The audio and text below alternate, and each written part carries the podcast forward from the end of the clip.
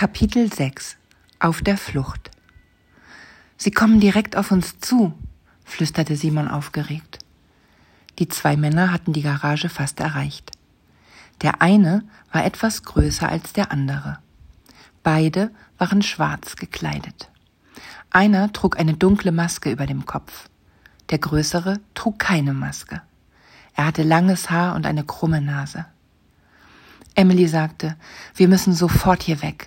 Wir laufen in unterschiedliche Richtungen, um sie zu verwirren. Du läufst direkt nach Hause, ich nehme den Umweg über den Friedhof. Alles klar, antwortete Simon. Simon lief so schnell er konnte. Endlich tauchte der Spielplatz vor ihm auf. Gleich war er zu Hause. Er konnte einfach nicht mehr. Völlig erschöpft kam er endlich zu Hause an. Emily war noch nicht da. Als sie nach einer Stunde immer noch nicht kam, machte er sich Sorgen.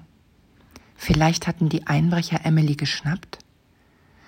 Er beschloss, seine Eltern zu wecken und ihnen alles zu erzählen. Da hörte er Schritte. Emily?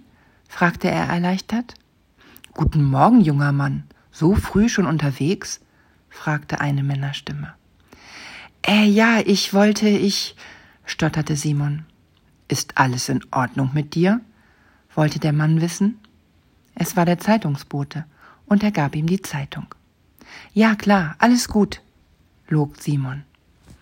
Mit der Zeitung in der Hand schloss Simon die Tür auf und überlegte, wie er das alles seinen Eltern erklären sollte. Simon, warte, hörte Simon plötzlich Emilys Stimme.